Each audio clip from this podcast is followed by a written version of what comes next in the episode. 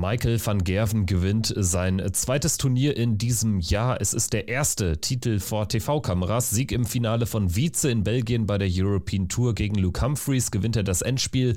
Der wiederum verpasst den ganz großen Schritt auf dem Weg zum World Cup. Cool Hand Luke. Wir blicken außerdem auf die Premier League. Da kommt es jetzt nur noch auf Nathan Aspinall und Johnny Clayton in Richtung der Playoffs an. Und auf der Challenge Tour heißt der Mann des Wochenendes aus deutscher Sicht Dragutin Horvath.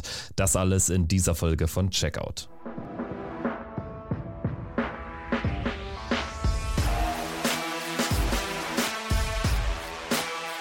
Hier ist Checkout, der Darts-Podcast mit Kevin Schulte und Christian Rüdiger. Einen wunderschönen guten Tag wünsche ich. Hier ist Checkout, der Darts Podcast, powered bei Sport 1, wie immer auf sämtlichen Podcast-Plattformen abrufbar. Wir danken sehr fürs Einschalten natürlich. Wir, das sind Kevin Schulte, meine Wenigkeit und Christian Rüdiger. Hi. Grüß dich, Kevin. Hallo. Ja, und wie immer gilt natürlich die Info. Lasst uns gerne ein Abo da, lasst uns gerne ein Like da, teilt das Ding. Wir freuen uns immer sehr über den Support. Und wer nicht genug bekommt, der schaltet immer Freitagmorgens ein auf Patreon. Ab 3 Euro im Monat bekommt ihr dort aktuell jede Woche eine extra Folge zur Premier League. Und über die Premier League würde ich sagen, sprechen wir jetzt auch direkt als erstes. Das allseits bekannte Premier League Update wollen wir euch hier wieder voranstellen, weil es jetzt natürlich auch auf die ganz entscheidenden entscheidende Phase zuläuft. Es äh, stehen nur noch zwei Abende, reguläre Abende an und dann sind schon die Playoffs. Und jetzt gerade am 14. Äh, Abend, da haben wir sehr, sehr viele Entscheidungen gesehen in Manchester. Drei Spieler sind jetzt safe in den Playoffs, drei sind safe ausgeschieden. Also das war jetzt ein sehr vorentscheidender Abend. Das auf jeden Fall, Kevin. Und wenn man das auch mal sieht, es spitzt sich jetzt immer mehr zu. Michael Smith hat jetzt als dritter Spieler sein Ticket gebucht für die Playoffs neben Van Gerven und Price. Und jetzt kommt es eben noch darauf an. Johnny Clayton oder Nathan Aspinall. Und Clayton, der geht jetzt auch mit so einem psychologischen Vorteil in diese letzten beiden Spieltage, weil er jetzt auch das Finale gespielt hat, auch diesen Baum am 14. Spieltag, wo man gesagt hat mit Wright und danach, wenn er das gewinnt, Doby oder Van Vandenberg, das ist eigentlich schon ein Weg, wo er ins Finale gehen muss, wenn er wirklich in die Playoffs will. Und Aspinall hat jetzt auch am nächsten Spieltag ein Brett vor sich, zu Beginn mit Gervin Price. Also das ist auch vom Mentalen her, nicht nur von den Gegnern, die jetzt kommen, ist das für Johnny Clayton auch wirklich die bessere Ausgangsposition und mal schauen, ob er die jetzt auch wirklich nutzen kann. Im Prinzip ist die Ausgangslage ja jetzt äh, folgendermaßen, dass es in äh, Sheffield äh, sowieso noch keine finale Entscheidung geben wird. Also im Prinzip entscheidet dann erst der Abend von Aberdeen. Da werden dann die Spieler natürlich gemäß ihrer Ranglistenposition, also 1 gegen 8, 2 gegen 7 und so weiter gegeneinander antreten. Und da wird es dann auch zum Duell zwischen Johnny Clayton und Nathan Aspinall kommen. Die Frage ist natürlich nur, wie hoch der Vorsprung von einem Spieler sein wird oder ob sie vielleicht dann auch bis dahin bei bei diesen 22 Punkten äh, beide verharren oder vielleicht beide bei 24 stehen. Also äh, da wird jetzt in Sheffield natürlich die Ausgangslage für Aberdeen bestimmt, aber ähm, in Aberdeen wird dann die finale Entscheidung getroffen werden. Also das äh, verspricht dann spannend zu werden. Schauen wir aber erst nochmal auf Manchester zurück, denn wir müssen natürlich auch unseren Tagessieger würdigen, Michael Smith. Er hat den vorzeitigen Einzug in die Playoffs äh, klargemacht, nachdem es ja zuletzt echt äh, schleppend lief, hat er jetzt bei drei der letzten vier Abenden das Finale erreicht und die beiden letzten Abende beide gewonnen. Also seit sechs Spielen ungeschlagen in der Premier League und gerade hinten raus gegen Johnny Clayton im Finale von Manchester auch hervorragende Darts gespielt. Zuvor im Halbfinale gegen Michael van Gerven hat das über die Doppelfelder geregelt. Also es war ein rundum gelungener Abend für den Bully Boy.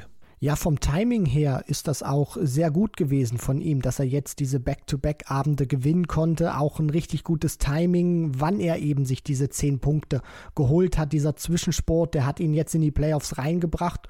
Und es werden, glaube ich, nicht nur diese Siege, diese Tagessiege sein, die ihm viel Selbstvertrauen geben, sondern auch die Art und Weise, wie er das geschafft hat. In Leeds hat er zwei seiner drei Spiele deutlich über 100 im Schnitt gespielt und jetzt auch kommt er durch die ersten beiden äh, Partien auch durch. Aspinall spielt nicht sein bestes Niveau. Smith reicht eine souveräne, solide Leistung dann gegen Van Gerven vom Timing her. Besser nutzt die Fehler auch aus, obwohl MVG, wie du das schon gesagt hast, vom Scoring her der bessere Spieler war. Aber Smith hat eben diese beiden Faktoren mehr zusammenbekommen und dann diese beste Performance dann eben zum Schluss sich aufgehoben. Dieser 110er Average, wo Johnny Clayton, der auch nicht schlecht gespielt hat, das muss man ja sagen, 96 Punkte, also das darf man auch nicht zu kleinreden. Aber wenn Smith einfach so drauf ist, wie er da gespielt hat und so grandios auf diese Triple 20 eingestellt ist, dann hast du keine Chance mit einem soliden, mit einem guten Spiel gegen diesen Bully Boy irgendwie bestehen zu können.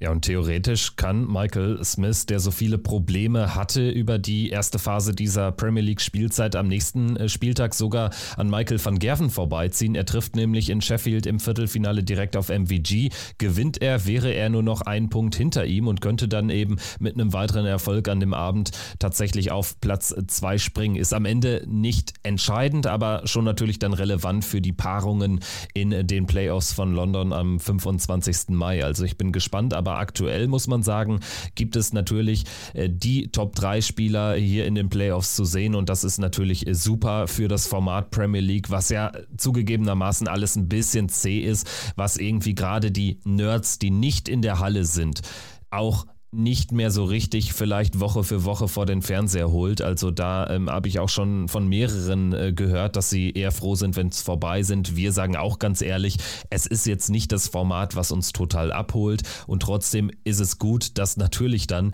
an diesem entscheidenden Playoff-Abend dann auch die Besten der Besten da den Titel unter sich ausmachen werden. Und jetzt entscheidet es sich eben in den nächsten zwei Wochen noch, wer denn das äh, vierte und letzte Ticket bekommen wird. Johnny Clayton oder Nathan Espinel. Siehst du Clayton jetzt auch auch vorne. Wir hatten ja in der Vorwoche schon gesagt, das Restprogramm spricht eigentlich für Johnny. Es hat sich in Manchester bewahrheitet und in Sheffield trifft er auf Dimitri Vandenberg. Nathan Espinel muss direkt im ersten Spiel gegen Gavin Price ran. Also es äh, spricht jetzt schon einiges für Clayton. Also Espinel braucht auf jeden Fall den Sieg im direkten Duell in Aberdeen dann am letzten Abend. Ich denke, daran führt sowieso kein Weg mehr dran vorbei. Ja, das denke ich auch nicht. Für mich, weil du gerade auch die Frage gestellt hast, ist Clayton schon in der Pole Position. Jetzt nicht unbedingt aufgrund dessen, dass er jetzt im Finale war von Manchester, sondern die Art und Weise, wie sich Aspinall auch unter Druck jetzt präsentiert hat. Also ich fand ihn in den vergangenen zwei Wochen nach seinem Tagessieg sehr angespannt und das hat sich auch nicht gut auf sein Spiel ausgewirkt. Also ich finde, da war nichts Hochklassiges dabei, sowohl jetzt in Manchester, wo er unter 90 spielt und auch die Woche davor in Leeds, wo er diese, diesen ersten wichtigen Step dann auch nimmt nach dem Tagessieg, Vandenberg da im Viertelfinale schlägt, dann zumindest diese zwei Punkte sich äh, mitnimmt und dann gegen Price im Halbfinale rausgeht. Trotzdem wirkt er für mich zu sehr unter Strom. Und ich glaube auch, dass diese Konstellation jetzt, dass er wieder rausgefallen ist ähm, aus den Playoff-Plätzen, und jetzt gegen Price ran muss. Dazu kommt auch der Faktor, er legt vor. Clayton kann sich das angucken. Clayton weiß nach dem ersten Match, was er zu tun hat, beziehungsweise in welche Richtung das gehen kann. Wenn Aspinall verliert, hat er eben auch nicht oder kann er, bis, kann er dann nur erahnen, ob Clayton tatsächlich gewinnt, dann zumindest erstmal zwei Punkte holt und dann ein bisschen vorzieht im Vergleich zum letzten Spieltag. Und ich glaube, das hilft einfach nicht für das ja, Nervenkostüm von Nathan Aspinall, der mir zu angespannt wirkt, zu verkrampft auch manchmal und das wirkt sich dann auf seine Darts ab, wenn du immer wieder absetzen musst, weil du das Gefühl hast, du hast den Dart nicht richtig in der Hand, immer wieder diese Rhythmusbrecher drin hast, dann versucht er auch mal nicht diese kleine Zwischenbewegung zu machen, sondern direkt durchzuziehen. Also da sehe ich schon Clayton vorne, weil Aspinall für mich dazu angespannt aktuell wirkt.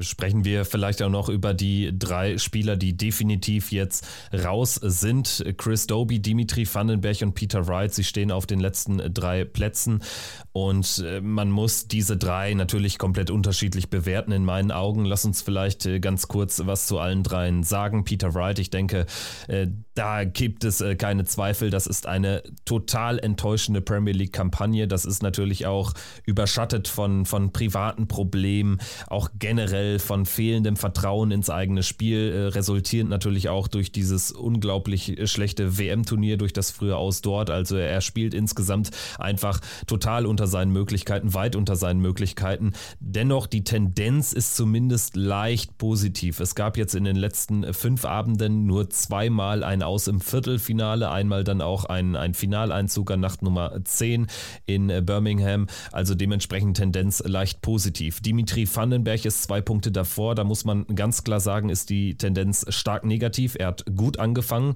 war nach drei Spieltagen auf Platz 3 gestanden im Ranking und ist danach aber wirklich massiv abgerutscht an den sieben letzten Abenden sechsmal direkt in der ersten Runde raus. Und Chris Doby würde ich auch noch mal anders bewerten, weil er einfach natürlich völlig überraschend in diese Premier League reinkam durch den Masters Triumph, dann direkt den ersten Abend gewinnt und danach viel Ebbe ist ergebnistechnisch, aber er doch äh, meistens echt abliefert. Nur dann das Problem hat, dass seine Gegner noch besser spielen. Also Chris Doby würde ich auch noch mal anders bewerten. Das wäre für mich dann am Ende auch ein verdienter sechster Platz für ihn, wenn er das hält. Aber Dimitri Vandenberg hat jetzt seine Nominierung nicht bestätigt und Peter Wright läuft einfach weit hinter seinen eigenen Möglichkeiten hinterher.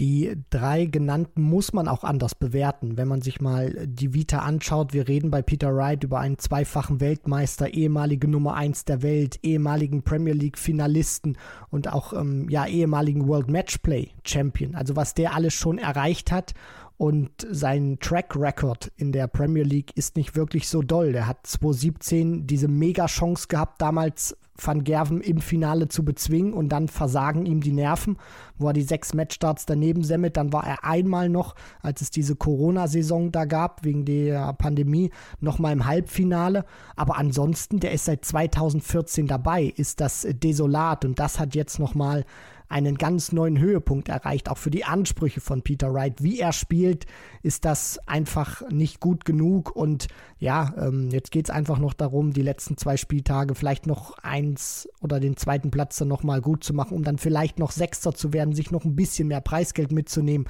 Aber ansonsten muss man sagen, eine wieder mal enttäuschende Premier League-Saison für Peter Wright. Dimitri Vandenberg, da stimme ich mit dir überein, hat seine Nominierung nicht gerechtfertigt, weil da auch nichts Besonderes kam. Und so langsam kristallisiert sich auch heraus, dass er diese Erwartungen, die er damals auch geweckt hat nach dem World Matchplay Triumph, wo er dann ein Jahr später auch nochmal im Finale stand, dass er diese Erwartungen auch irgendwie nicht so richtig erfüllen oder gerecht werden kann. Also da gibt es immer wieder gute Momente, aber gerade jetzt auch in dieser Premier League-Saison, wo er wirklich dann dauerhaft auch sehr früh dann immer wieder gegen Topspieler spielt, auch vom Ranking her, kommt einfach zu wenig von ihm und es wäre auch nicht aufgefallen, wenn man Vandenberg ersetzt hätte durch beispielsweise einen Joe Cullen, der ja sehr enttäuscht darüber war, dass er auch nicht äh, spielen konnte. Ich habe jetzt bewusst den Namen van Dijvenbode nicht mit reingenommen, weil ich glaube, der hätte deutlich besser gespielt. Aber wenn ich jetzt mal so Cullen als Vergleichswert reinziehe,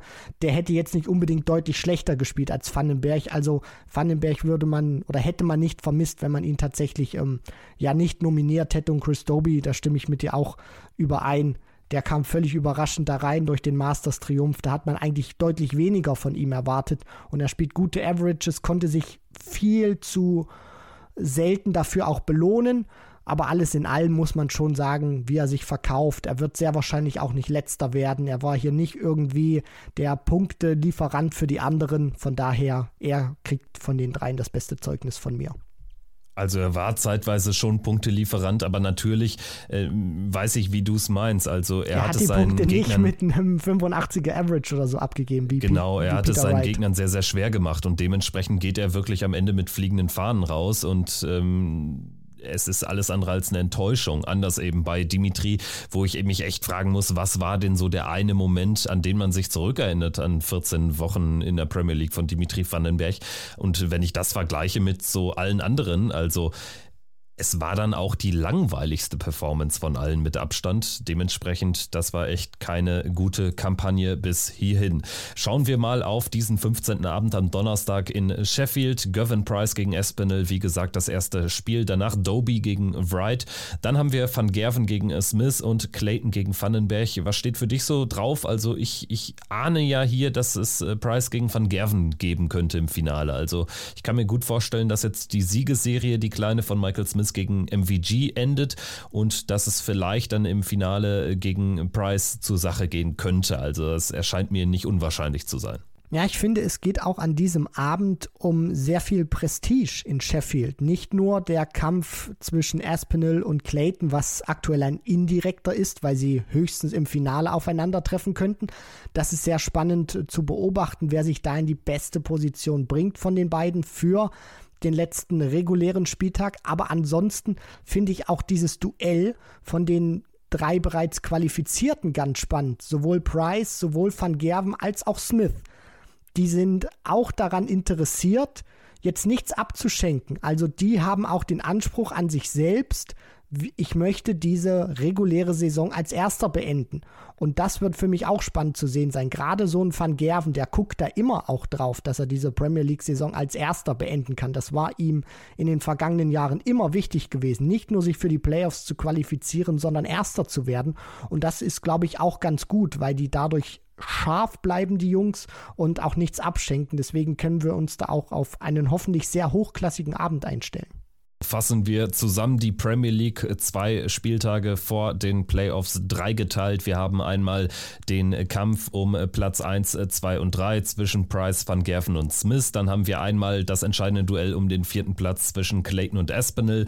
Und wir haben dann noch dieses Mini-Rennen um Platz 6 zwischen Doby, Vandenberg und Peter Wright. Gut, dann würde ich sagen, machen wir für heute den Haken hinter die Premier League, werden natürlich auch in den nächsten Folgen da am Ball bleiben und uns die Entwicklung Entwicklung genau anschauen, schauen jetzt aber auf die Entwicklung auf der European Tour. Da hat ja bereits das siebte Turnier stattgefunden, also die geben aber auch Gas aktuell, gefühlt wirklich jede Woche ein Turnier. Die Belgian Darts Open in Wietze haben stattgefunden in den Oktoberhallen und es gewinnt Michael van Gerven. Es ist erst der zweite Titel in diesem Jahr. Einen hat er ja bei den Players Championships erreicht und jetzt ist es der erste TV-Titel in 2023. Er hätte natürlich lieber am 3. Januar den ersten TV-Titel geholt. Das hat nicht geklappt und trotzdem Jetzt gerade, wo wir ihn, ich glaube, es war es letzte Woche, so ein bisschen kritisiert haben, haut er jetzt aber mal kräftig einen raus. Das kann man genauso beschreiben. Der 36. European Tour Erfolg für Van Gerven. Erstmal, das ist eine unfassbare Zahl.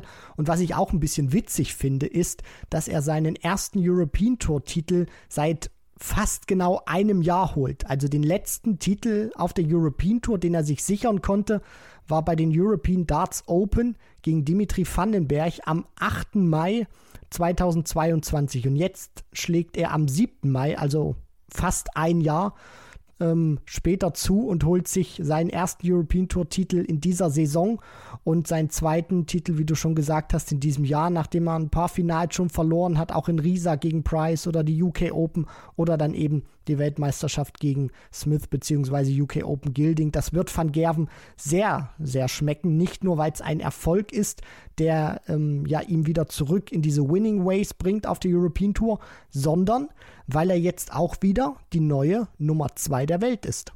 Ganz genau. Also er hat Peter Wright tatsächlich überholt. Es war jetzt über die letzten Wochen auch nur noch eine Frage der Zeit, aber er schickt sich da auch an, mit sieben Meilenstiefeln dann Richtung Michael Smith zu gehen. Natürlich dafür braucht er dann Major-Titel, ne? aber das könnte auch hinsichtlich ähm, des WM-Races, also bis dahin auch richtig, richtig spannend werden. Und er hatte ja mir gegenüber auch gesagt, sein Ziel ist es eigentlich schon zur WM die neue Nummer eins zu sein. Also im WM-Race sind es dann fast 200.000 Pfund, die fehlen. Aber wenn Michael van Gerven zwei, drei Major-Titel holt, Ranking-Major-Titel, dann könnte das auch klappen. Nichtsdestotrotz jetzt erstmal Platz zwei erobert äh, gegenüber Peter Wright und ich denke, da wird der Abstand dann eher wachsen in den nächsten Wochen. Also Peter Wright bräuchte dann tatsächlich einen deutlichen Leistungsaufschwung. Schauen wir uns mal das Turnier an von Michael van Gerven. Er gewinnt im Finale gegen Luke Humphreys 8 zu 6. Zuvor hatte er aber vor allen Dingen am Sonntagnachmittag mächtig Glück. Gegen Martin Schindler gewinnt er 6 zu 5 und anders als als ähm, im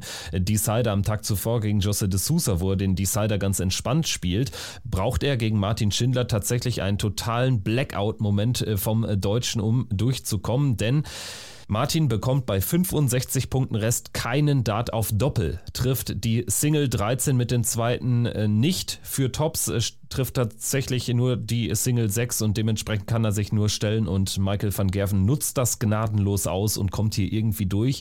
Also bei optimalem Verlauf aus deutscher Sicht, also Martin muss natürlich diesen Matchstart auch dann noch setzen, aber dann erleben wir hier vielleicht Martin mit einem ganz, ganz tiefen Run und Michael van Gervens Turnier wäre eine Enttäuschung gewesen. Also wir erleben es so häufig, aber hier nochmal ganz gut beschrieben, wie nah Freud und Leid im Darts äh, tatsächlich nebeneinander liegen. Ja, zumal man auch sagen muss, gut, das konnte man zu diesem Zeitpunkt noch nicht wissen, wo Van Gerven dann eben dieses Match gewonnen hat gegen Martin Schindler, dass Gary Anderson ein Totalausfall danach war. Also das wäre auch eine ganz fette Möglichkeit gewesen für Martin Schindler, da ins Halbfinale einzuziehen. Und er hat das richtig gut gemacht gegen Van Gerven. Der war besser von den 180ern als MVG. Der konnte sich viele Darts auf Doppel rausarbeiten. Insgesamt nur zwei weniger als Van Gerven im gesamten Match auf den äußeren Ring geworfen hat. Die waren auch in dieser Range von 100 bis 139 waren sie gut dabei. Und diese 140er, die konnte Martin eben kompensieren, weil er 480er mehr wirft als Van Gerven. Und dann macht er das wirklich so gut, fängt im Decider mit der 180 an und dann hast du das eben schon beschrieben. Diese 65 Punkte Rest van Gerven steht dahinter, kann dann am Ende auch erstmal, ja, dann äh, nur hoffen, nachdem er die 127 nicht ausbekommt, obwohl er sich da ja ähm, auch die Möglichkeit gehabt hätte, die zu checken, nachdem der erste in der Triple 20 gesteckt hat. Ja, also was, was kann man dazu dann noch, noch sagen, Kevin? Er versucht, sich zu stellen, damit er mit dem zweiten Dart auf Doppel bekommt, verpasst, ist da zu ungenau, hat dann 53 Punkte Rest, will die 13 spielen, trifft aber die 6. Und das ist wirklich ungewöhnlich, dann auch in so einem Moment mit den ersten beiden Darts zwei Fehler zu haben und sich bei einem Zwei-Dart-Finish nicht wenigstens einen Dart zu geben. Und ich glaube, das ist etwas, das wird Martin ärgern. Nicht der Umstand, dass er diese 65 Punkte nicht checken konnte, weil dass du dann einen Dart auf Doppel oder zwei verpasst, das ist immer möglich. Dafür reden wir hier auch über Millimeter. Aber der Fakt, dass er es nicht schafft, sich bei 65 Punkten mindestens einen Dart aufs Doppel zu geben, der wird ihn ärgern. Das ist äh, deutlich schlimmer, als wenn du einen Matchstart bekommst und den nicht nutzen kannst, weil dann hast du zumindest das Gefühl, alles gegeben zu haben. So wirkt es so ein bisschen oder so fühlt es sich vielleicht an wie so eine Art Aufgabe nach dem Motto, ja, ich hatte dann irgendwie keinen Bock zu gewinnen. Ne? Natürlich ist es so nicht, aber das sind dann wirklich diese, diese Riesenböcke, die es nur ganz, ganz selten gibt und die Martin hoffentlich jetzt auch ähm, schnell abhaken kann und dann äh, nächste Woche in Prag ähm, dann äh, eben davon befreit wieder wieder aufspielen kann. Also bitteres Aus für Martin Schindler, der bis dato wirklich äh, sehr gut gespielt hat. Daryl Gurney klar in die Schranken verwiesen hat mit 6 zu 1 am Samstagnachmittag und dann gegen Michael van Gerven ja auch ein blitzsauberes Spiel macht. Ne? Also es war ein und dasselbe Niveau, nur am Ende ist es dann eben dieser eine Blackout-Moment, der die Partie zugunsten von Michael van Gerven entscheidet. MVG kommt danach durch, du hast es angesprochen, gegen einen merkwürdig indisponierten Gary Anderson, der eigentlich ein gutes Turnier spielt, aber dann mit 6 zu 1 unter die Räder kommt gegen Michael van Gerven und Michael van Gerven gewinnt dann auch klar gegen Josh Rock.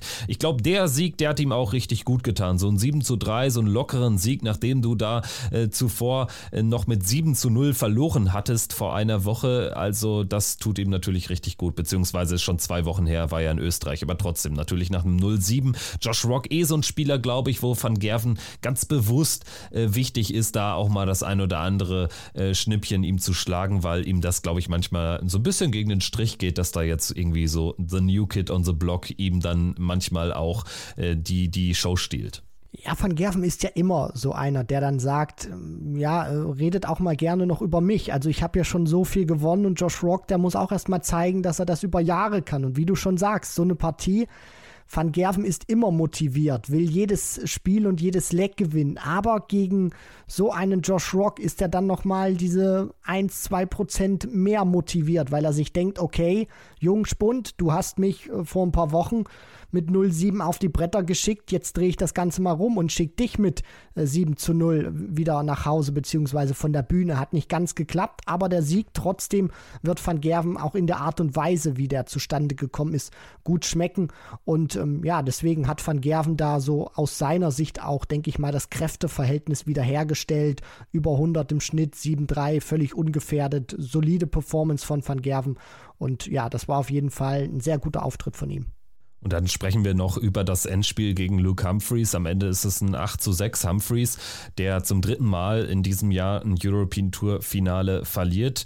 Er war zwischenzeitlich vorne mit 5 zu 3, aber dann äh, beginnt eine sehr, sehr gute Phase von äh, Michael van Gerven, dem in 12 Darts das 5 zu 5 gelingt und der dann dieses äh, vorentscheidende Break schafft zum 6 zu 5 in 15 Darts. Da verpasst Humphreys den Check von 119 Punkten auf ähm, die Doppel 6 und das war dann die Vorentscheidung, weil danach geht es dann eben mit dem Anwurf äh, zu Ende. Wie hat dir das Endspiel gefallen, Michael van Gerven, der es am Ende wahrscheinlich dann über die bessere Doppelquote regeln kann, aber wie fandest du den Drive in diesem Finale insgesamt? Ja, ich fand, das war schon ein rassiges Endspiel. Das hatte gute Scores. Das hat auch von den beiden ein gutes Tempo. Das ist dann schön anzuschauen.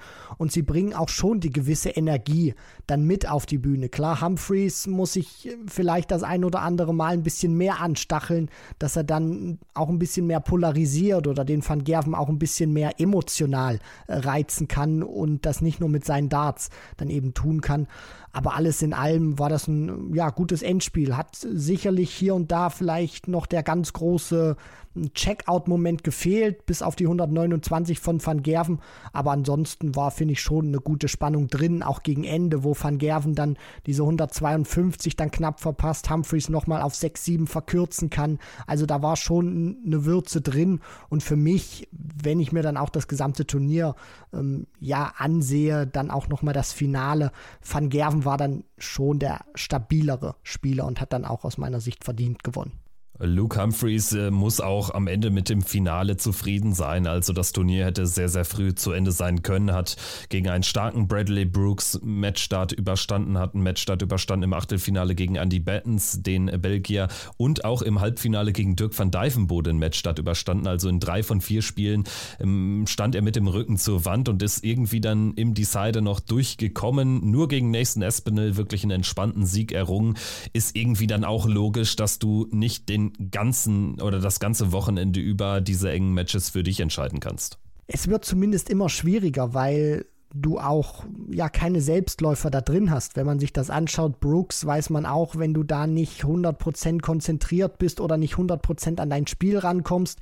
Bradley Brooks kann immer eine gute Performance rauslegen. Andy Bartens einer der besten Spieler, die es bei der WDF gibt. Ich hoffe, dass er auch irgendwann den Sprung dann dauerhaft zur PDC schaffen kann. Großartiger Spieler, sehe ich sehr gerne zu, wie er spielt. Das ist gefährlich und das hat er auch unter Beweis gestellt. Da musste Humphreys. Sogar die Nummer 1, ganz kurz, ja, die Nummer 1 in der WDF aktuell, ne? Da musste er ganz schön schwitzen und auch bei der vergangenen WDF-WM hat er sich ja das eigentlich selber auch ein Stück weit verbockt mit den Doppeln, dass er dann nicht noch weiter gehen konnte. Und dann wird es halt einfach schwierig, weil Aspinall, Van Dyven, Gravenbode oder dann auch Van Gerven im Finale, dass du dann dreimal hintereinander auch so dieses Matchglück hast. Das wird dann immer unwahrscheinlicher, weil du weißt, sie haben die Qualität, diese Fehler auszunutzen.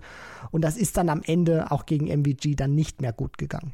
Stichwort Dirk van Dijvenbode, der hier erneut verpasst, wirklich mal ein Turnier zu gewinnen. Trotzdem muss man sagen, äh, mit der Vorgeschichte und diesem Walk-on-Sturz in den Niederlanden beim Walk-on, das hatten wir letzte Woche äh, gar nicht thematisiert, aber ähm, da hat er sich ja wirklich ähm, wehgetan. Mit der Vorgeschichte muss man sagen, ist ein Halbfinale auch ein sehr, sehr gutes Ergebnis. Man hat nur so ein bisschen das Gefühl, überdreht er nicht so ein bisschen. Also müsste er sich vielleicht nicht sogar eher eine Pause nehmen. Also es wirkt teilweise körperlich ein bisschen bisschen quälend oder welchen Eindruck macht Dirk auf dich aktuell? Ja, er muss sich ein bisschen zusammenreißen. Also ich glaube, das macht es auch schwierig für ihn, weil er ist sonst ein emotionaler Typ, der dann auch mal gerne ein paar Schritte auf der Bühne geht.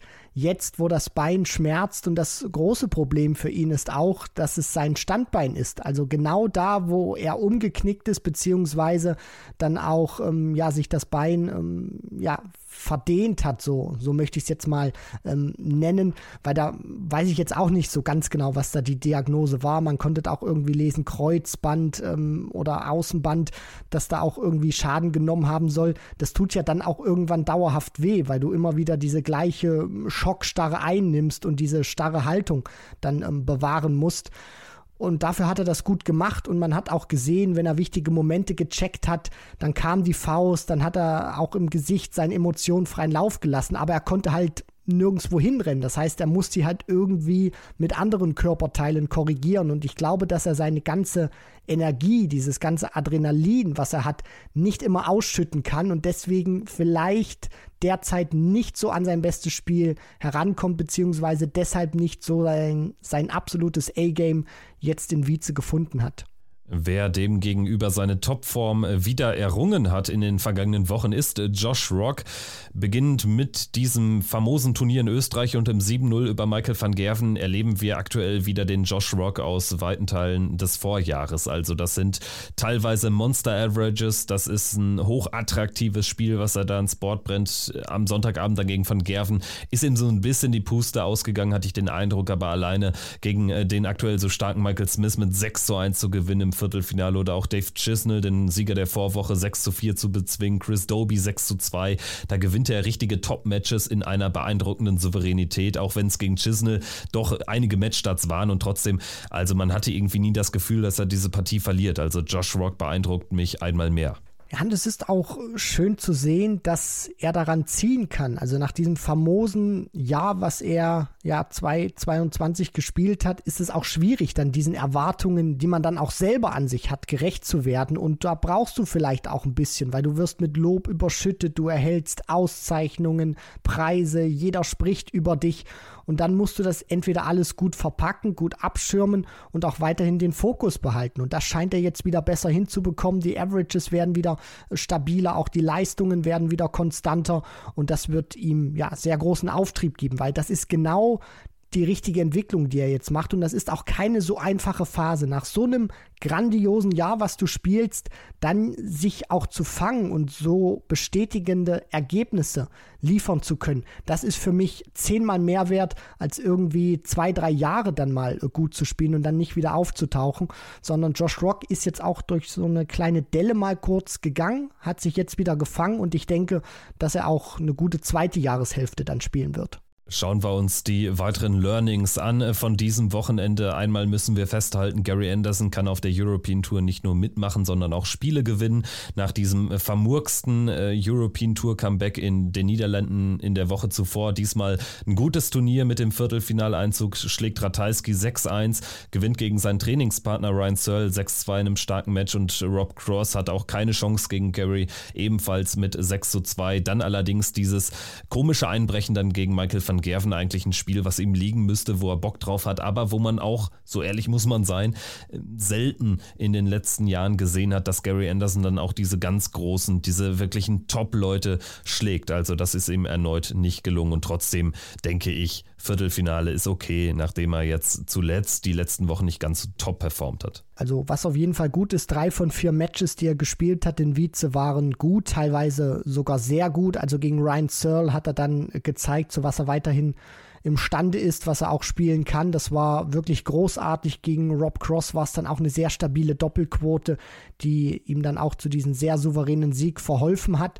Und das ist ein gutes Zeichen, dass Anderson dann auch von der ersten Runde ins Viertelfinale marschieren konnte. Und damit hat er auch erstmal diese Zweifler weggewischt, dass dieses Match gegen Roman Benecki ja vielleicht irgendwie auch ein Indikator war. Und dann kommt eben dieses Spiel gegen Van Gerven, wo ich nicht weiß, wie kann ich das einschätzen, weil diese Leistung war so ähnlich wie dieses Benetzky-Spiel. Er ist überhaupt nicht reingekommen und das ist ihm jetzt zum zweiten Mal innerhalb weniger Tage passiert. Auch wenn diese drei guten Matches, teilweise sehr guten Matches, davor waren. Und ich glaube, Anderson hat schon versucht, ein bisschen was zu machen. Das konnte man auch im Match sehen, dass er dann ein bisschen langsamer von der Ausholbewegung geworden ist, dass er irgendwie versucht hat, diese Fehlwürfe, teilweise krassen Fehlwürfe zu korrigieren, ist ihm nicht gelungen. Und ähm, ja, ich hoffe, dass es einfach nur ein ganz blöder Ausrutscher war, diese ja, Negativleistung gegen MVG. Ansonsten Rob Cross, äh, über ihn müssen wir auch noch sprechen, jetzt äh, wo wir ihn schon kurz angesprochen haben durch den 2-6, äh, durch das 2-6 gegen Gary Anderson. Für ihn wird es im World Cup Race für Team England immer enger. Es geht ja um die Frage, wer an der Seite von Weltmeister Michael Smith England in Frankfurt im Juni vertreten darf. Und jetzt sind es nur noch 3500 Pfund Vorsprung für Rob Cross auf Luke Humphreys. Luke Humphreys hat jetzt noch zwei European Tours und zwei Players Championship Turniere Zeit, um Cross zu überholen. Und spätestens nach diesem Wochenende muss man sagen, Jetzt ist komplett alles egal, was im Prinzip jetzt in den, in den äh, fast zwei Jahren zuvor passiert ist. Jetzt kommt es nur noch auf die vier Turniere an, da alles möglich. Also dreieinhalbtausend Pfund sind auf, auf dem Niveau echt dann nichts mehr. Ja, zumal man auch sagen muss, die European Tour schüttet mittlerweile auch richtig, richtig gutes Geld aus. Deswegen kann man sagen, das ist jetzt kein 100-Meter-Lauf mehr, bei dem Cross irgendwie 30, 40 Meter noch Vorsprung hat, sondern die starten beide aus derselben äh, Position heraus. Und ähm, ja, Stand jetzt spricht alles für Humphreys, weil er auf der European Tour konstanter ist. Es hängt auch viel davon ab, wie kann er sein erstes Match äh, bestreiten. Kommt er da durch, dann ist er für den Sonntag immer ein richtig gefährlicher Spieler. Und bei Cross ist es so, der hat jetzt in Vize nicht unbedingt spielerisch überzeugt gegen Stefan Belmont, eher kämpferisch, sich dann auch zurückgekämpft. Gegen Anderson lief da nicht wirklich viel und das Momentum spricht ganz klar für Luke Humphreys, der zwar immer mal wieder Kerben drin hat in seiner Doppelquote, aber vom qualitativen Niveau her aktuell besser ist als Cross. Ehrlich gesagt könnte ich mir ein Duo Smith und Humphreys sogar gefährlicher vorstellen als Smith und Cross, weil äh, beide dann doch eher auch ein ähnliches Tempo bringen. Cross ist ja dann doch immer ein bisschen langsamer. Also Smith und Humphreys, glaube ich, wäre für Team England das äh, bessere Doppel als Smith und Cross. Ja, also vom Rhythmus her, glaube ich, wäre das für, für Smith auch irgendwie cool, weil du dann jemanden hast, der im Prinzip deine gleiche Sprache spricht. Cross ist ja immer noch einer, der dann nochmal den Schritt lieber zurück macht. Humphreys eher einer, der sich hinstellt und dann sofort wirft wäre interessant, die beiden zu sehen, was die dann für eine Chemie auch ans Board bringen. Aber ja, von dem, was sie spielen können, auch Stand jetzt wäre das ein richtig gefährliches Duo. Deutschland wird dagegen definitiv äh, vertreten von Martin Schindler und Gabriel Clemens. Das steht natürlich schon seit langem fest und über die Deutschen wollen wir jetzt auch nochmal sprechen. Martin haben wir schon gewürdigt, aber auch kritisiert natürlich für diesen Blackout-Moment im Achtelfinale gegen Michael van Gerven. Wir müssen äh, Gabriel Clemens äh, noch lobend erwähnen, der hier das geschafft hat, was wir in unserer Patreon-Folge am Freitag früh nach der Auslosung auch schon angesprochen haben. Er muss Graham Usher schlagen. Das ist ihm gelungen. Mit 6 zu 0 gewinnt er gegen Graham Usher. Graham Usher, der einen sehr, sehr guten Moment hatte im sechsten Leg bei 0-5 Rückstand, auf einmal sieben Perfekte aus der Hosentasche holt. Gabriel kommt trotzdem durch äh, zu 0 und gewinnt dann auch gegen Peter Wright. Und äh, das war auch so ein Erfolg, den brauchte er jetzt einfach mal. Er brauchte jetzt auch mal einen Sieg gegen einen äh, Topspieler. Natürlich, Peter Wright ist am struggeln aktuell, war auch am struggeln am Samstag und trotzdem, er hat 5 zu 1 gegen Gaga geführt und dementsprechend alles andere als selbstverständlich, dass Gabriel da noch durchkommt, aber er hat hinten raus immer besser gespielt, wurde immer stärker und am Ende stehen da 103 Punkte im Average. Ja, das war eine grandiose Leistung von Gabriel Clemens mit den Faktoren, die du auch schon genannt hast, beziehungsweise wie sich äh, dieses Match auch entwickelt hat, das noch ziehen zu können. Wirklich stark von ihm, auch weil es für ihn auch keine so einfache Situation ist. Ich denke schon, dass er auch auf ähm, ja, die Rankings schaut, auf die Races, dass er auch merkt, dass er ein bisschen was machen muss, auch gerade Richtung European Darts Championship. Und da hilft dir so ein Sieg enorm weiter. Auch die Art und Weise. Du kämpfst dich äh, zurück, du spielst auch ein richtig gutes Niveau, dann bezwingst du Peter Wright, auch wenn der nicht seine beste Phase hat. Ja, richtig, aber trotzdem ist es immer noch Peter Wright. Das ist immer noch ein zweimaliger Weltmeister. Den musst du dann auch erstmal schlagen. Und das tut er. Und das war, ja, bis dahin ein richtig starkes Turnier von Gabriel Clemens und auch gegen Michael Smith war es eine gute Leistung Aber hinten raus über das Ende muss man dann auch reden, weil ähnlich wie bei Martin muss man sagen, da war mehr drin. Wahrscheinlich muss da sogar auch mehr dann rauskommen, ne? wenn du dann tatsächlich so diesen nächsten Schritt machen möchtest. Denn Michael Smith hat tatsächlich was angeboten und Gabriel hatte in fast allen Lecks äh, Chancen und wenn es dann nur ein Dart war, aber er hatte eben diese Chancen und das ist dann eben der Unterschied zwischen einem Spieler, der noch nicht in den Top 16 ist und der Nummer 1 der Welt. Also die Nummer 1 der Welt kommt dann eben in deutlich mehr Fällen in genau solchen Spielen eine Runde weiter. Ja, und das ähm, Schwierige an dieser Sache ist dann eben auch, dass in dem Moment aus meiner Sicht so dieser absolute Killerinstinkt gefehlt hat. Also du darfst dir dann auch nicht zu sicher sein und exemplarisch ist eben auch dieses zehnte Leck, was auch gleichzeitig das letzte war, als Gabriel Clemens bei 44 Punkten Rest steht und Michael Smith noch 224 auf dem Scoreboard hat.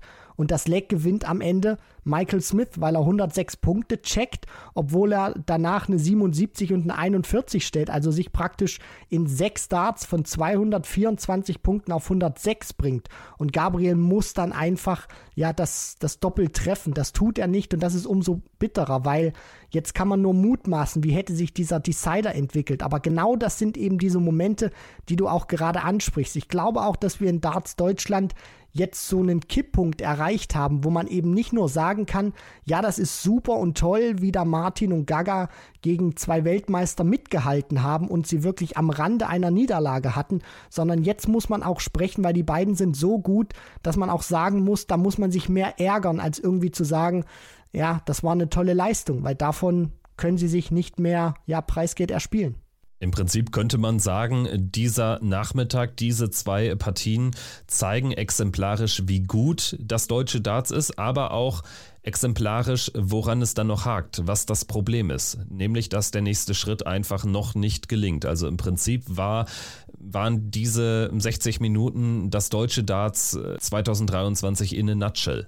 Ja, das lässt sich auf jeden Fall sehr gut äh, beschreiben. Das ist auch irgendwie so ein Déjà-vu-Erlebnis, was man hat. Man sieht immer wieder gute Partien, wo du dir dann auch denkst, jetzt ist es soweit. Jetzt räumen sie einen dieser absoluten Top-Leute aus dem Turnier. Dann ist die Möglichkeit auch richtig da. Und ganz ehrlich, als ich dieses zehnte Leck gesehen habe von Gaga, da habe ich mich äh, zu 99,9% auf einen Decider eingestellt, weil ich mir dachte, der ist gut drauf, der nutzt das jetzt auch und dann, ja, äh, passiert das, was du schon sagst. In a nutshell kann man es äh, quasi sagen, weil das ist eine fette Möglichkeit, die darfst du dir da nicht entgehen lassen.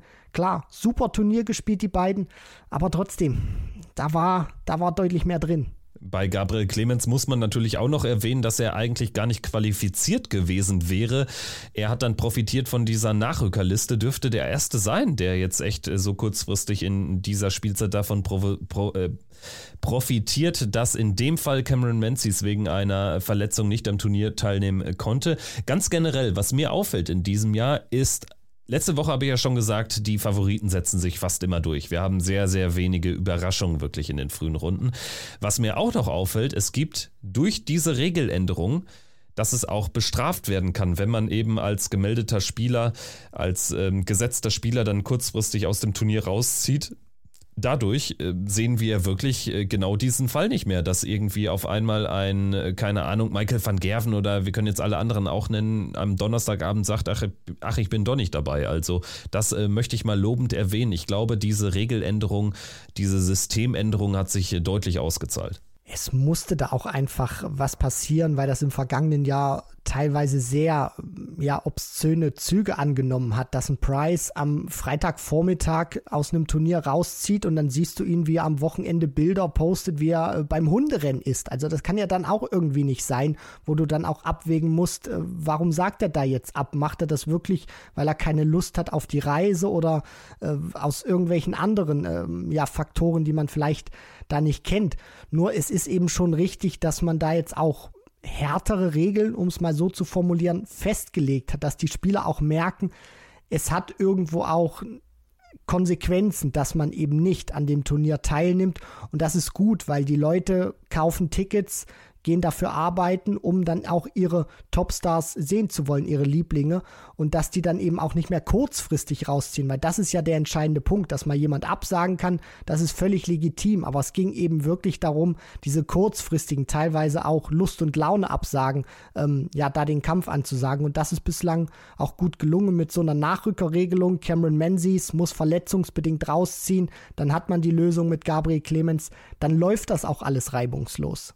Einen Deutschen müssen wir noch erwähnen, äh, der soll nicht unterschlagen werden, Sven Hilling, der sich ja über den Associate Qualifier ins Turnier gespielt hat.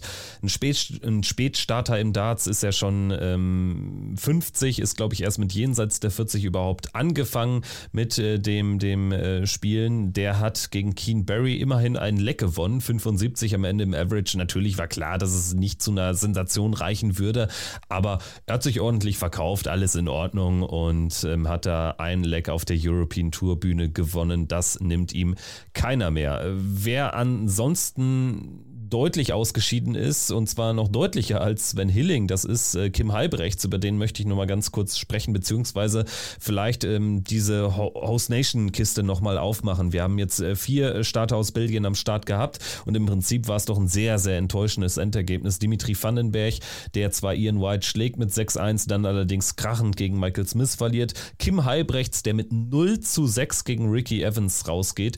Also bis auf Andy Buttons, der äh, wirklich die belgische Ehre Ehre gerettet hat mit Siegen über Vatimena und Gilding, war das aus belgischer Sicht ein schlechtes Wochenende. Ja, also das war, kann man sagen, eine mittelschwere Katastrophe. Klar, dieser ähm, ganz große Name Dimitri Vandenberg, der kann nicht die Erwartungen erfüllen. Natürlich, er startet in Runde 1, gewinnt gegen Ian White, dann ist gegen den Weltmeister dann auch eine ganz äh, schwere Partie angesagt. Aber auch da, ich meine, es ist trotzdem Dimitri Vandenberg, einer, der Premier League spielt, einer, der gezeigt hat, dass er ganz große Dinger gewinnen kann. Und da rechnet er sich auch was aus, dass er da den Smith ähm, ja knacken kann. Kim Heibrechts, auch da, klar, gegen Ricky Evans kannst du rausgehen. Es ist jetzt nicht so, dass Kim Heibrechts da dieser mega, mega Favorit ist. Aber auch hier zeigt sich, er hat vielleicht noch nicht diese ja ganz, ganz große Konstanz zurück, auch wenn es zuletzt auch oder gerade in 2022 deutlich besser lief. Und dann muss man eben sagen, Andy Bartens, derjenige aus der WDF, den man nicht so häufig sieht, wenn man mehr über ähm, ja, die, die PDC-Konsumschiene geht, der hat auch gezeigt, es gibt in Belgien abseits von äh, Kim Heibrechts und Dimitri Vandenberg auch Dartspieler, die es richtig krachen lassen können. Und ja, es war vielleicht auch mal schön zu sehen, dass sich auch mal andere ähm, da in den Vordergrund spielen aus Belgien, die man sonst nicht so auf dem Radar hat, wenn man nur sich in der PDC-Szene bewegt. Dann würde ich sagen, ist alles gesagt äh, zum äh, Thema Belgian Darts Open. Wir kommen gleich am Ende der Folge noch auf das nächste Event auf der European Tour zu sprechen. Es wird ja immer enger und entscheidender, gerade im Rennen um die World Matchplay äh, Teilnahme. Also Ricardo Pietreczko hat natürlich da jetzt durch die Nicht-Qualifikation für Belgien, aber auch für Prag am nächsten Wochenende ein bisschen Boden verloren. Aber er hat natürlich auch noch ähm, dieses Event in, in Sindelfingen ist es und in, in Trier wird ja auch noch gespielt. Also dementsprechend, da kann noch was gehen. Über die Host Nation Regelung ist er ja bei den beiden Turnieren dabei. Aber wir schauen, würde ich sagen, vielleicht mal in der nächsten Woche detaillierter auf den Stand im Matchplay Race. Wollen jetzt auf den Stand in der sogenannten zweiten Liga der PDC Darts sprechen und äh, blicken da auf die Challenge Tour. Die hat in Milton Keynes ihr drittes Turnierwochenende, genauer gesagt die Events 10 bis 14 abgehalten. Und aus deutscher Sicht hat da mal wieder, muss man sagen, Dragutin Horvath ein tolles tolles Ergebnis erzielt. Ein tolles Wochenende für ihn, ein weiteres super Wochenende, nachdem er ja schon bei einem Tagessieg stand, hat er jetzt ein Finale gespielt am Freitag und noch ein Halbfinale am Samstag nachgelegt. Wirklich eine super Form, die Dragutin da aktuell ans Board bringt. Finde ich auch, Kevin. Und auch sehr konstant. Das ist immer etwas, ja, was man so ein bisschen vermisst hat bei den Deutschen, so in den vergangenen Jahren. Gerade so Richtung Challenge Tour. Klar gab es da diese diesen ähm, ja positiven ähm, Lauf von Steven Noster damals. Aber wenn man das mal so in der Bandbreite betrachtet hat, war es halt wenig, wo man irgendwie auch mal über eine gute Konstanz reden kann. Und Dragutin Horvat schafft das jetzt auch, dass er da gute Ergebnisse auch häufiger bringen kann und bringt sich da jetzt auch in der Order of Merit erstmal in eine gute Position. Natürlich ist das Rennen dahinter auch sau eng. Er muss weiterhin auch liefern, wenn er da vorne bleiben möchte, weil da kann echt was gehen für ihn.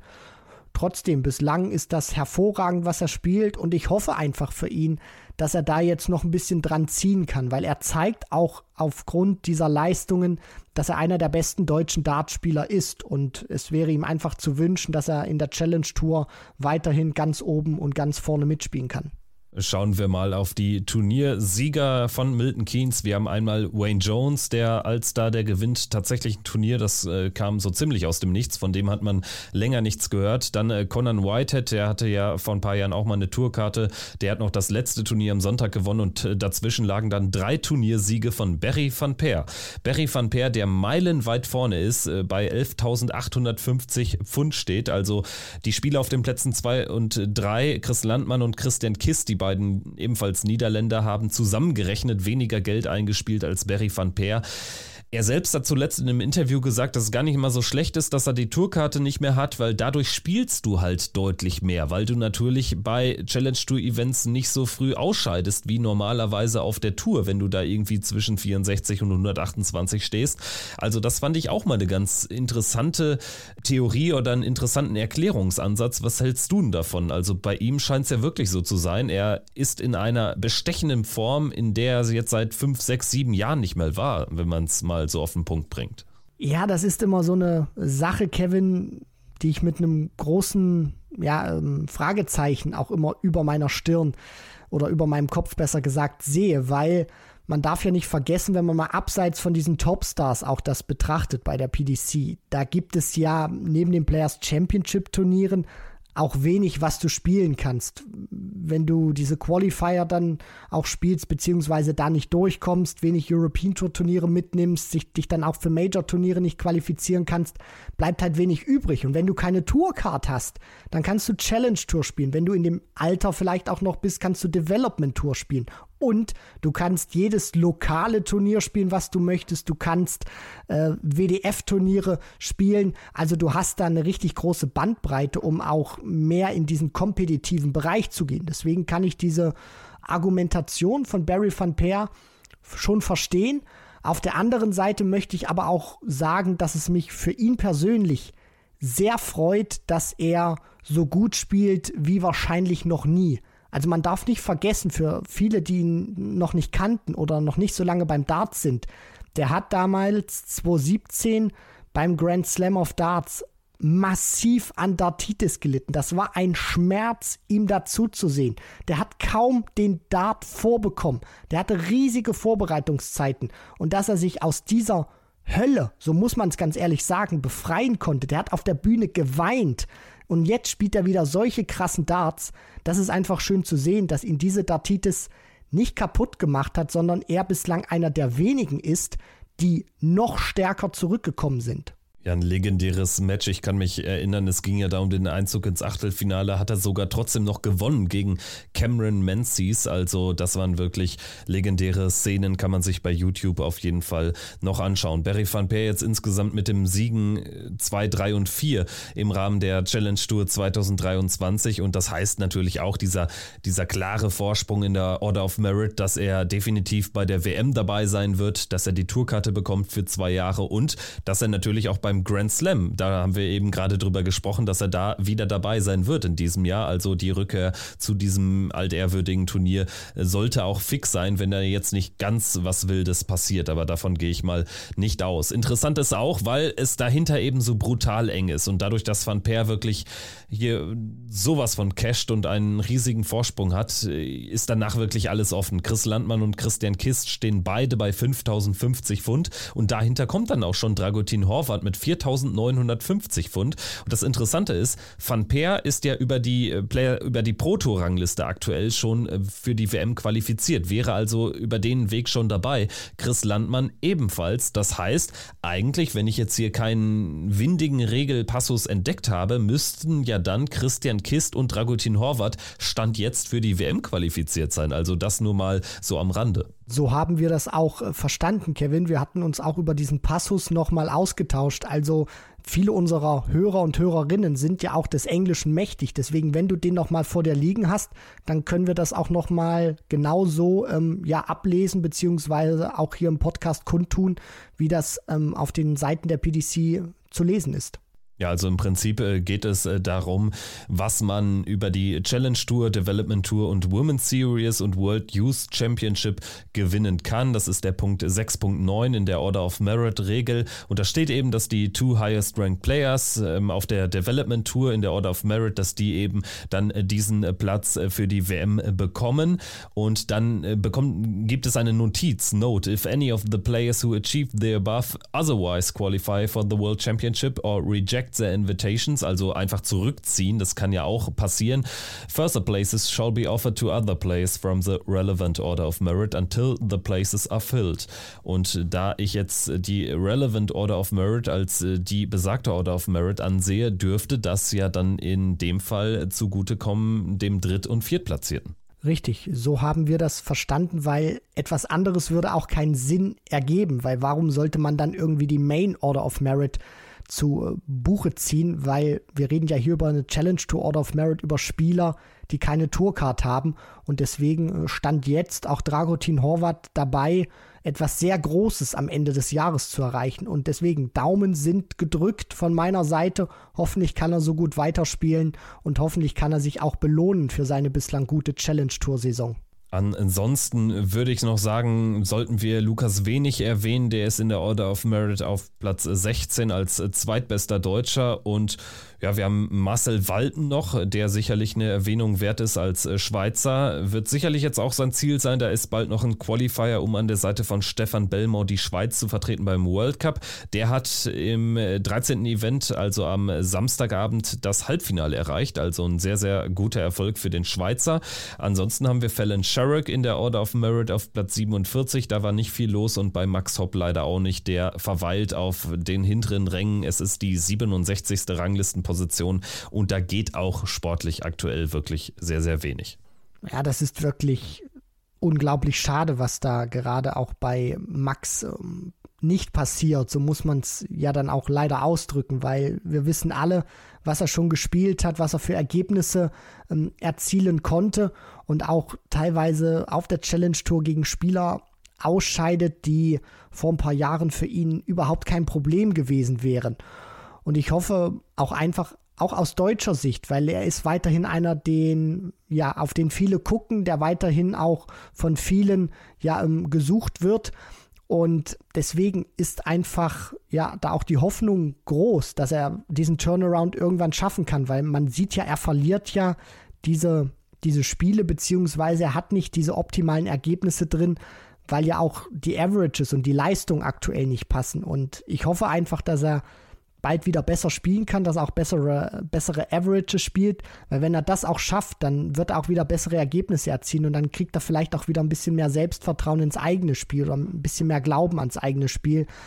Ähm, wird auf jeden Fall ein schwieriger Weg, glaube ich, für ihn, aber ja, ich schreibe ihn nicht ab, wie das vielleicht manche tun. Dafür haben wir schon zu viele verrückte Sachen im Dartsport gesehen. Dafür ist er auch noch einfach zu jung. Aber Stand jetzt, wie du schon sagst, geht ja leider wenig. Und trotzdem ist die Challenge Tour auch aus deutscher Sicht sehr, sehr interessant. Also gerade weil in diesem Jahr auch Dragutin Horvath weit vorne mitmischt. Äh, es müsste zwei Jahre, glaube ich, her sein, als Steven Noster bis zum Schluss da ganz weit oben mit dabei war. Also auch in diesem Jahr scheint sich ein weiterer Blick auf die Challenge Tour und die Entwicklung dort zu lohnen. Vielleicht gibt es ja am Ende darüber sogar die erstmalige Tourkarte für Dragutin und äh, die zweite Qualifikation für die WM im Ali Pelli. Gut, dann würde ich sagen, soll es das äh, mit der Nachbetrachtung des Wochenendes gewesen sein. Wir schauen jetzt natürlich wie immer nochmal auf das, was kommt, bis zur nächsten Folge. Natürlich, wir haben am Donnerstag die Premier League, über die wir ausführlich gesprochen haben, in Sheffield mit Spieltag Nummer 15. Es wird dann die Patreon-Exklusivfolge geben am Freitag in der Früh. Und dann findet von Freitag bis Sonntag, darüber werden wir über die Auslosung dann auch in der Patreon-Folge sprechen, die European Tour mit Event Nummer 8 statt in Prag. Aus deutscher Sicht haben wir nur Martin Schindler dabei. Also da ist äh, Gaga nicht dabei, da ist Ricardo nicht dabei. Dementsprechend äh, können wir uns aus deutscher Sicht auf Martin äh, konzentrieren. Gavin Price, das dürfte das letzte Turnier sein, wo er jetzt ja auch noch nicht dabei ist. Danach ähm, ist er ja wieder in der Proto Order of Merit weit vorne. Ansonsten, ja, wie blickst du so aufs nächste Wochenende mit der European Tour in Prag? Es lohnt sich jetzt immer mehr der Blick auch auf die, auf die Races, gerade fürs Matchplay. Also viel äh, geht da nicht mehr ins Land, viel Zeit. Dementsprechend wird es dafür einige Spieler auch richtig wichtig, da nochmal in die Siege zu kommen. Mir gefällt diese Zeit, in der wir uns gerade befinden, auch sehr gut, weil das nächste Major-Turnier immer näher rückt mit dem World Matchplay. Klar, da liegt auch der Fokus von vielen Spielern drauf, sich da im Race in eine gute Position zu bringen, beziehungsweise die Position zu festigen. Aber, und das finde ich auch immer ganz cool, weil jetzt lohnt sich auch schon mal so ein kleiner Blick ein paar Monate voraus, dann halt auch über das Matchplay hinaus, Richtung World Grand Prix, Richtung European Darts Championship auch oder dann eben Weltmeisterschaft zu gucken, welche Ausgangsposition haben die Spieler denn gerade, für was sind sie denn eventuell schon qualifiziert, was nicht.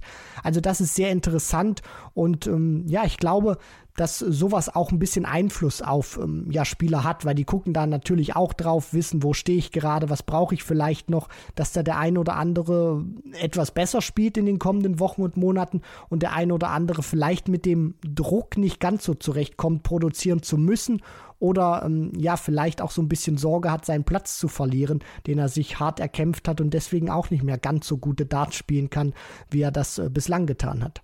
Der Turnierbaum ist der identische wie jetzt in Wietze zuletzt. Das heißt, Martin würde eventuell Revanche nehmen können in einem Achtelfinale gegen Michael van Gerven. Das wäre natürlich sehr, sehr interessant. Ansonsten bin ich gespannt auf die Tschechen. Wir haben mehr Tschechen jetzt bei diesem Turnier als Belgier in Belgien. Das ist auch eine interessante Entwicklung. Liegt daran, dass Karel Sedlacek durch den Tourkarten-Qualifier gekommen ist und neben Adam Gavlas Philipp Schebesta zum Cut-Off ja der zweithöchstplatzierte tschechische Spieler Order of Merit war. Also das ist im Nachhinein sogar ganz gut jetzt für die Tschechen. Dadurch haben sie jetzt einen mehr dabei, weil eben Karel Sedlacek dem Druck standhalten konnte und tatsächlich die Qualifikation geschafft hat. Wir haben natürlich noch zwei Host Nation Spieler. Dann haben wir ein ganz neues Gesicht. Nordic and Baltic wird vertreten von Janni Laurila aus Finnland. Und ansonsten haben wir auch Gary Anderson wieder mit dabei. Das dritte Turnier in Folge, das er spielt. Also damit würde ich jetzt den Kreis auch für diese Woche schließen und noch ganz kurz auf eine zweite zweite Turnierserie blicken, die am nächsten Wochenende